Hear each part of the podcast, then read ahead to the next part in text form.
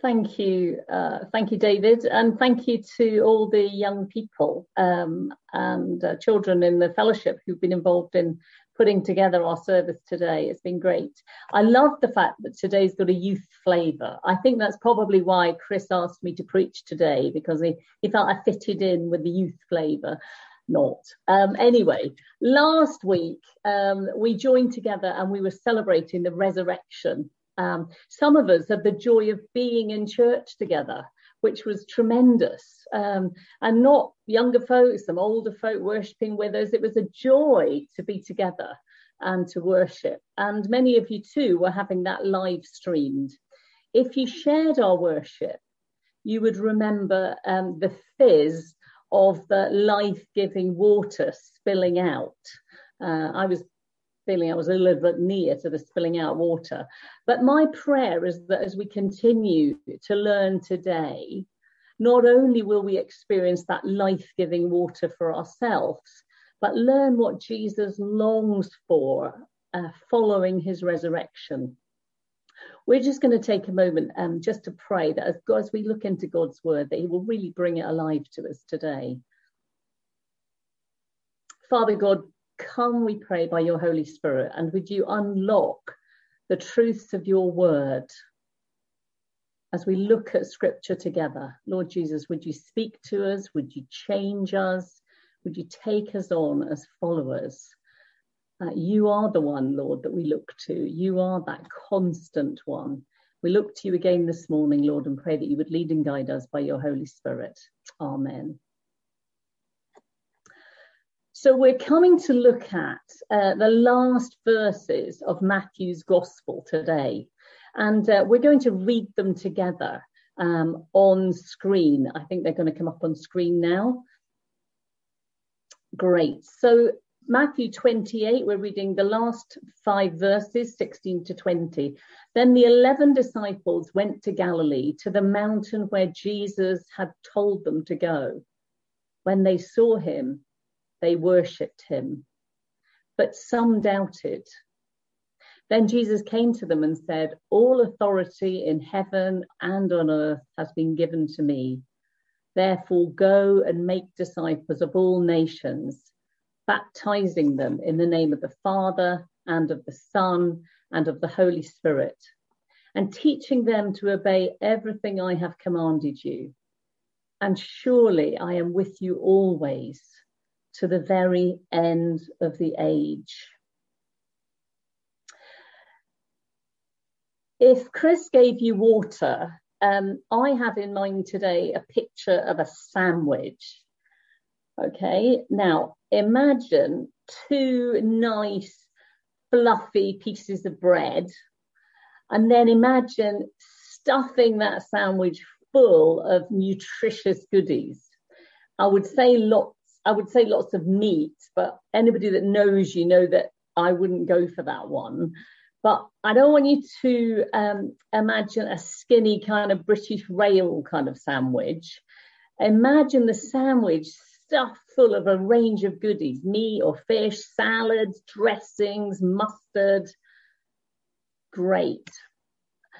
Let's start with the first layer of bread. Let's look at the start of our verses. If you've got your Bible to hand, you might want to just have it open at Matthew 28 and verse 16 there. The disciples had been told by Mary, and in verse 7 of that chapter 28, the same chapter, they'd been told by Jesus to go ahead into Galilee.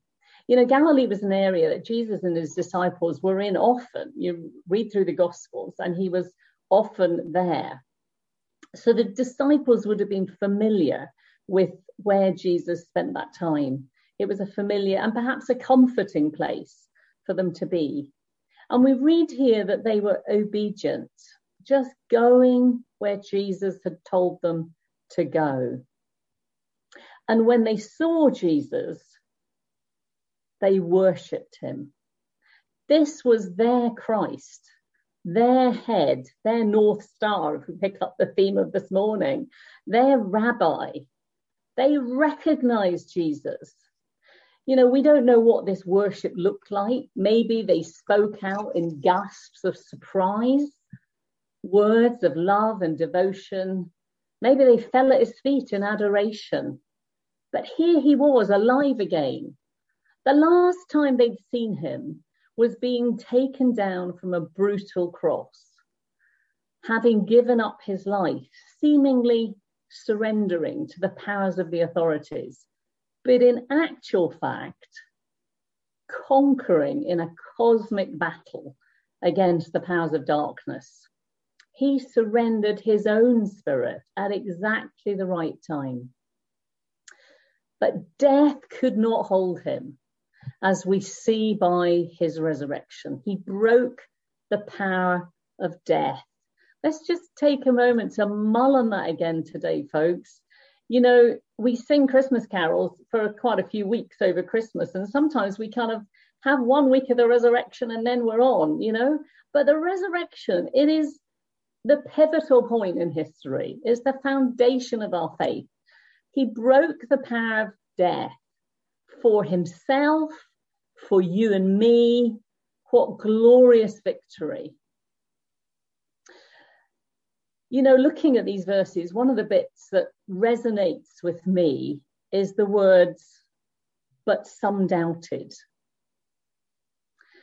They were friends of Jesus, followers even. They had obeyed, they'd gone to the place where Jesus had asked them to go, but somehow lurking within some of them was a sense that, along with faith, with their belief and love for Jesus, was a measure of uncertainty. Friends, in our small group, uh, midweek group recently, we've touched on just this fact that faith whilst real, is sometimes not 100% rock solid sure. There lurks some measure of uncertainty. Some here were taking longer to accept the reality of the resurrection. The verb actually used here is, is about an unsettled state. It's not active disbelief, but genuine uncertainty and hesitation. And yet they were present, they'd showed up, they were reaching out to Jesus. Friends, if that describes you this morning, then hang in. You're in good company with these people Jesus met, accepted, and commissioned. For as we go on to the meat in the sandwich, the commission was to them all. So, this meeting, this worship, this inclusion, this is only the start. This is the first slice of bread. So, what of the meat? Well, this is Matthew's uh, recording of the last words of Jesus to his friends. Think of the words that you speak to someone when you're leaving them. Perhaps you're going on a trip or you're going out. Usually we leave instructions, don't we? I do. Can you leave the bin out? Um, don't forget to feed the cat. Uh, pay the car insurance. And hopefully we reassure them, dependent on the relationship. Uh, I'll be back soon and call me if you need me. I love you. Here we have Jesus saying what was really important, what he really wanted his, his followers to remember. So let's listen up, folks. I just want to uh, just want to tell us about three ingredients in the middle of the sandwich this morning. The first one, the first one is because of the resurrection that Jesus reigns. It's because of the resurrection that Jesus reigns. See here in verse 19, it says, All authority in heaven and on earth has been given to me. Ordinarily, we might think that these are the words of some megalomaniac, some dictator in some unmentionable country claiming ultimate power. But think of the context here.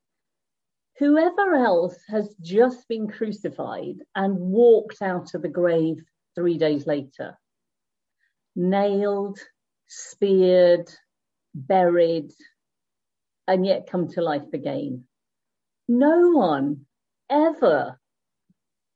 Certainly, some might claim authority over in, a, in an earthly realm or region of the world. Indeed, they do.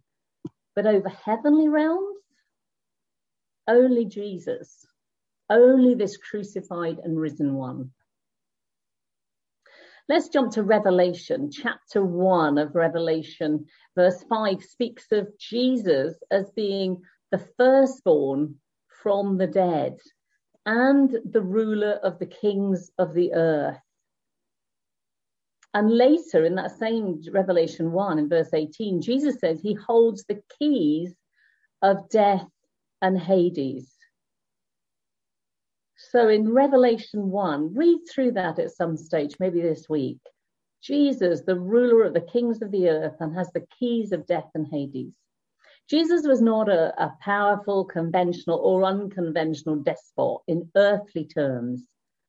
His authority, gained by his willingness to become obedient to death, means that his authority extends over all earthly realms and all spiritual realms. Because of the resurrection, he has been given all authority. It reminds me, and I didn't know that David and the young people were going to read Philippians 2. What amazing verses, Philippians 2, that Jesus became obedient unto death, even death on a cross.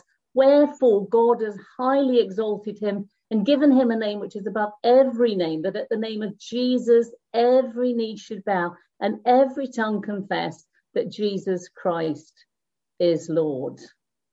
Exalted to the highest place. Friends, have we given him, Jesus, the highest place in our hearts and in our lives? Have we acknowledged him as the one who reigns this morning. Wow, that's a piece of solid meat in our sandwich. Jesus reigns this morning, my friends. Whatever we're going through personally, as a church, as a nation, as a global community, because of his resurrection, Jesus reigns. Let's move on to the second ingredient here. It's because of his resurrection that we have been, all of us, commissioned to go, to go and make disciples of all nations. You know, this is one of those very important last things I tell you to do kind of statements. You see, Jesus' plan was to come and secure our salvation. He told Mary in John 11 25, he says, I am the resurrection and the life. Whoever believes in me will live. He's the life giver. And the resurrection proves that. It's because of the resurrection he's commissioned us to go with this good news. We are witnessing through the resurrection, which is the crux of God's ultimate victory over all the powers of death and hell. It's that Jesus pivots the making known of this salvation. You see, let's just think for a moment. Historically, uh, the Jewish people had been a kind of showcase. Uh, they were God's chosen people through which God wanted to display his covenant love. It had been a kind of come and see message. Look at how his God is working in his world through his people and in his temple. Come and see. But the death and resurrections opens up a whole new covenant. Jesus said his blood was the new covenant that whoever believes in him would live the life of God. So the saving power of God explodes outside of Judaism alone to the whole world. It extends to everyone who will receive Jesus. And rather than Jesus reiterating a come and see message, he transforms it right here in these last key messages to his disciples to say, go and tell. It's not come and see, it's go and tell. Go outside the church, go outside the walls. You know, if there's one good thing about lockdown uh, that is done for the church, I think, the church at large is to realize afresh that the church's mission, our work, the resurrection life of Jesus is not designed to reside in the four walls of 7 Sussex Road. Now, I'm really sorry if that offends people that were involved in giving and praying and working on the building. Praise God for that. Because of the resurrection, we are commissioned to go, to be elsewhere, to live out the life of Christ on our front lines. Do you remember that series we were learning about our front lines as we studied in our neighborhoods, our sports clubs, at the hairdressers, in our offices? This is where God wants us to be going and making disciples. Romans 10 asks these questions you've got on the screen. How can people believe if they've not heard? And how can they hear without someone telling them? So it's because of the resurrection that we're commissioned to go. Yes, that means you and me, not just the eloquent ones, the faith filled ones, the leaders, the young, the sprightly. Because of the resurrection, we're all commissioned to go and make him known. I've recently got to know a young guy who's taking this seriously. Now, you might think, oh, is it another missionary story of someone going to somewhere? But let me introduce you to Ed and some of his Indian friends. We're going to just see a little video clip and let's see what going looks like for Ed. Thank you, Rob.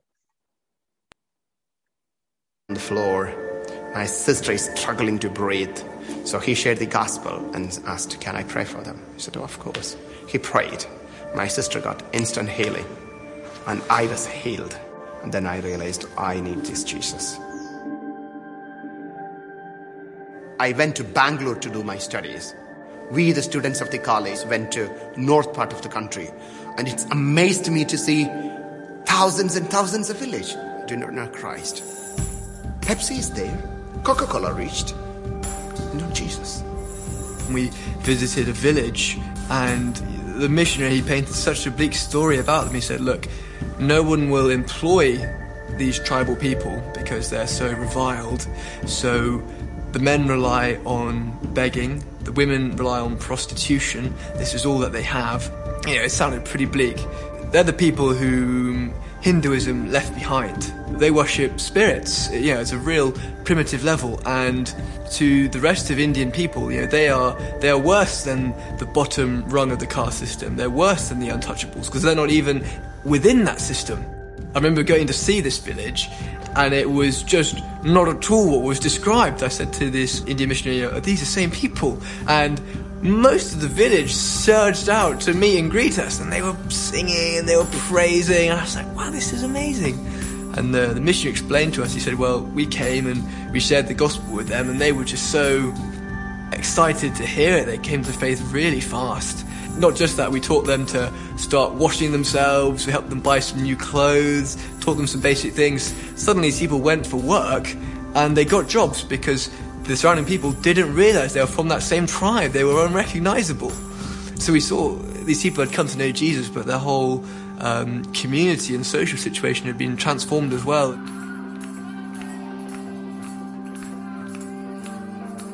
Five years previously, the gospel had never come to this place.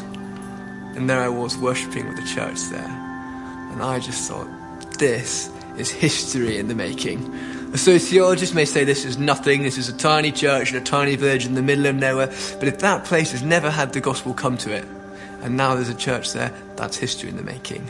So I said to myself, right, scrap all what my plans were because they're, they're rubbish. I want to be a part of what's going on here. And I said, look, that's this is amazing. How can I help? So Das said, Well, the tragic thing is that a lot of these people aren't getting into action because their own churches are too poor to send them. And I said, What? You mean this is the coolest thing I've ever seen and it's not happening because of a shortage of money? I mean, money is the one thing our church really does have. That's the one thing I can easily give. This isn't happening for money. So I said, Yeah, Das, how much do these guys need? He said, well, well in your terms, uh, about £50 a month. £50 a month! I mean, that's nothing. I could go out with a friend, both get a meal, both get a couple of drinks. That's £50 right there.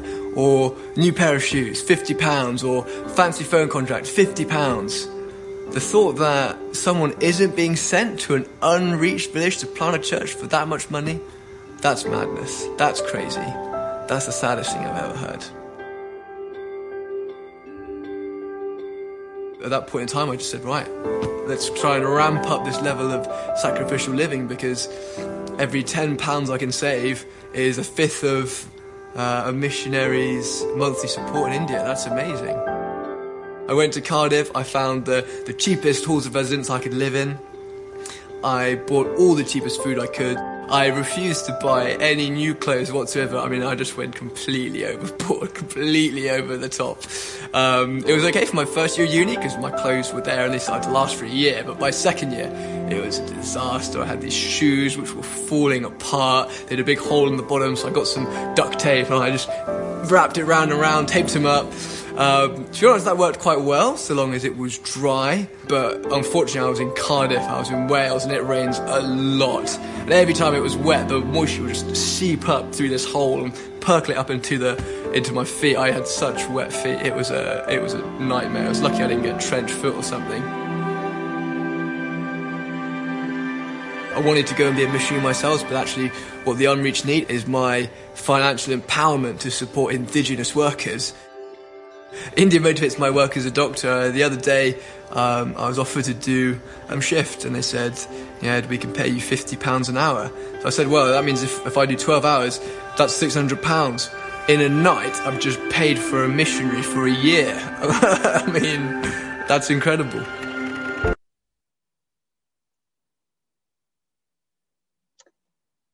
Amazing, inspiring story of somebody that was prepared to put literally his money where his mouth was, but make choices in following Jesus to be part of obeying this commission that Jesus has given to his disciples. It's because of the resurrection we're commissioned to go ourselves next door, across the street, across the classroom, the office, the country, the world, to or enable others to go do I think Ed is following Jesus' command?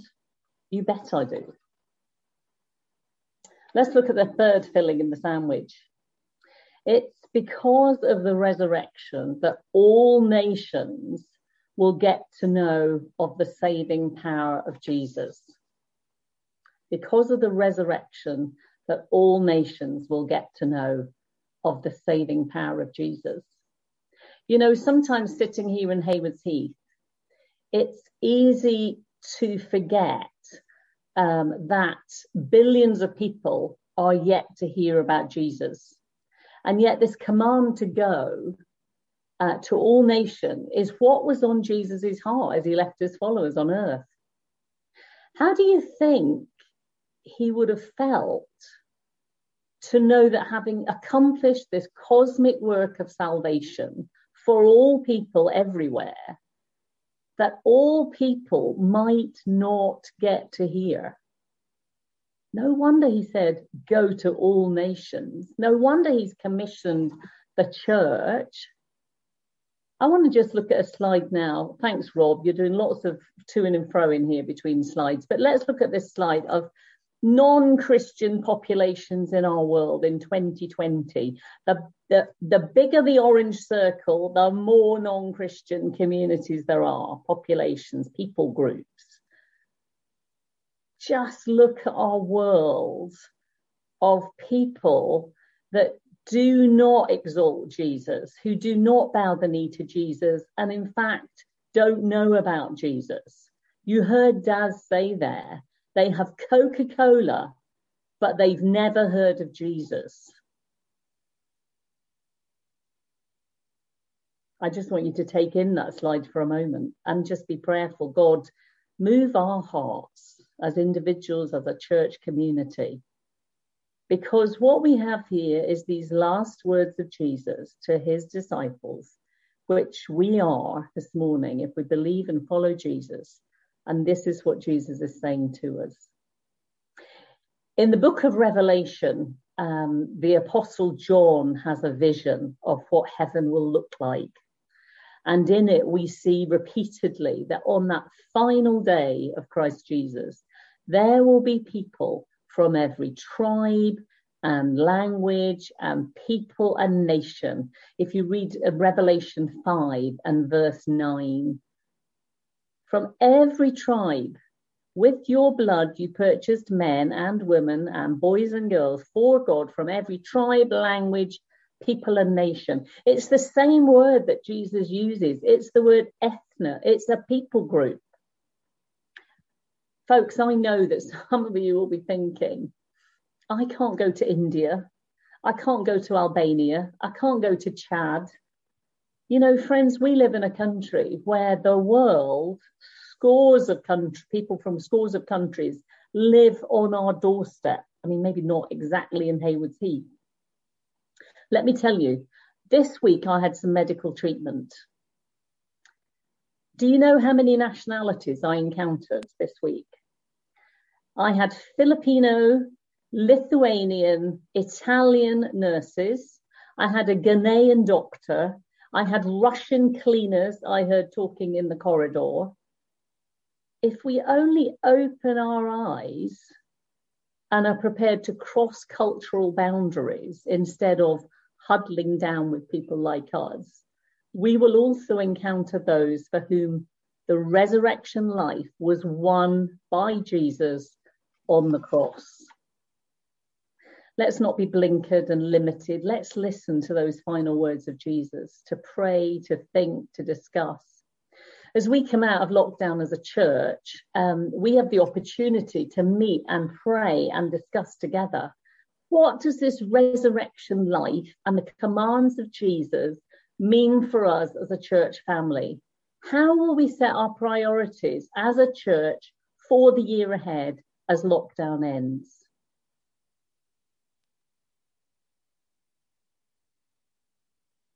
The disciples could have not obeyed. They could have chosen not to go to Galilee to hear Jesus' final words. They could have not obeyed the commands of Jesus to go and make disciples of all nations. If they had, we would not be listening into this today. I would put money on that. Britain would not have heard the gospel. People have given their lives so that we could know are we prepared to give our lives to listen, to obey, to do things differently so that others may know? Come and join us on that Sunday, the 25th at 7, for a chance to share together and as we look ahead to live out this resurrection life together. If we're serious about following Jesus, thanks, Rob, for just putting it up there again. Uh, if we're serious about following Jesus, then let's make this a priority together, folks. But there's a bit of bread to complete our meal for the day. If the first doorstop on that sandwich was obedience and worship, then the last doorstop around what the resurrection entails is wonderful assurance from Jesus. Jesus says, Surely I am with you always one translation I read of this um, actually had it termed, you can be sure. You know, to be honest, I felt that that put a lot of onus on me, as if some of it was dependent on me grasping hold of this and receiving his promise. I reread the NIV version here. Jesus said, Surely, surely I am with you always. It's not dependent on your ability to receive, going, teaching others, obeying. None of this is dependent solely on my ability. It is built on the surety of who Jesus is, this crucified, risen Jesus, giving his all, faithful to his word. It is a dead cert because it's built on his promise, an ability to remain faithful and grant us the encouragement of his presence and the assurance of his permanence. We, we heard that in that song North Star at the beginning. I know that you will be there were the words. It's the same. It's Jesus saying, Surely I am with you always. Maybe you feel you're not yet fully convinced of the resurrection. He is with us. Maybe you are uncertain of his right to lordship, to his claim to rule over all of heaven and earth, including your life. He is with us. Maybe you feel ill equipped to go anywhere, to teach anyone, to share the good news of Jesus with anyone. He is with us. Maybe we feel faltering in our following, in our obedience. He is with us. Friends, Jesus did come to save us. He did break the powers of death and hell, and he does reign today over all. And wherever we stand or fall, he promises his presence for all time. Isn't that an amazing assurance to wrap up with today, to finish our sandwich on? We're going to sing and celebrate together. See what a morning. Death is dead. Love has won. Christ has conquered. Christ has risen from the dead. Let's celebrate. And if you haven't felt able to sing or didn't know other songs today, that's great. Some of the younger folk did, and that was brilliant. But let's celebrate together. Let's sing. Let's lift our voices. Keep on mute, but sing loudly. See what a morning. Christ is risen from the dead. Hallelujah.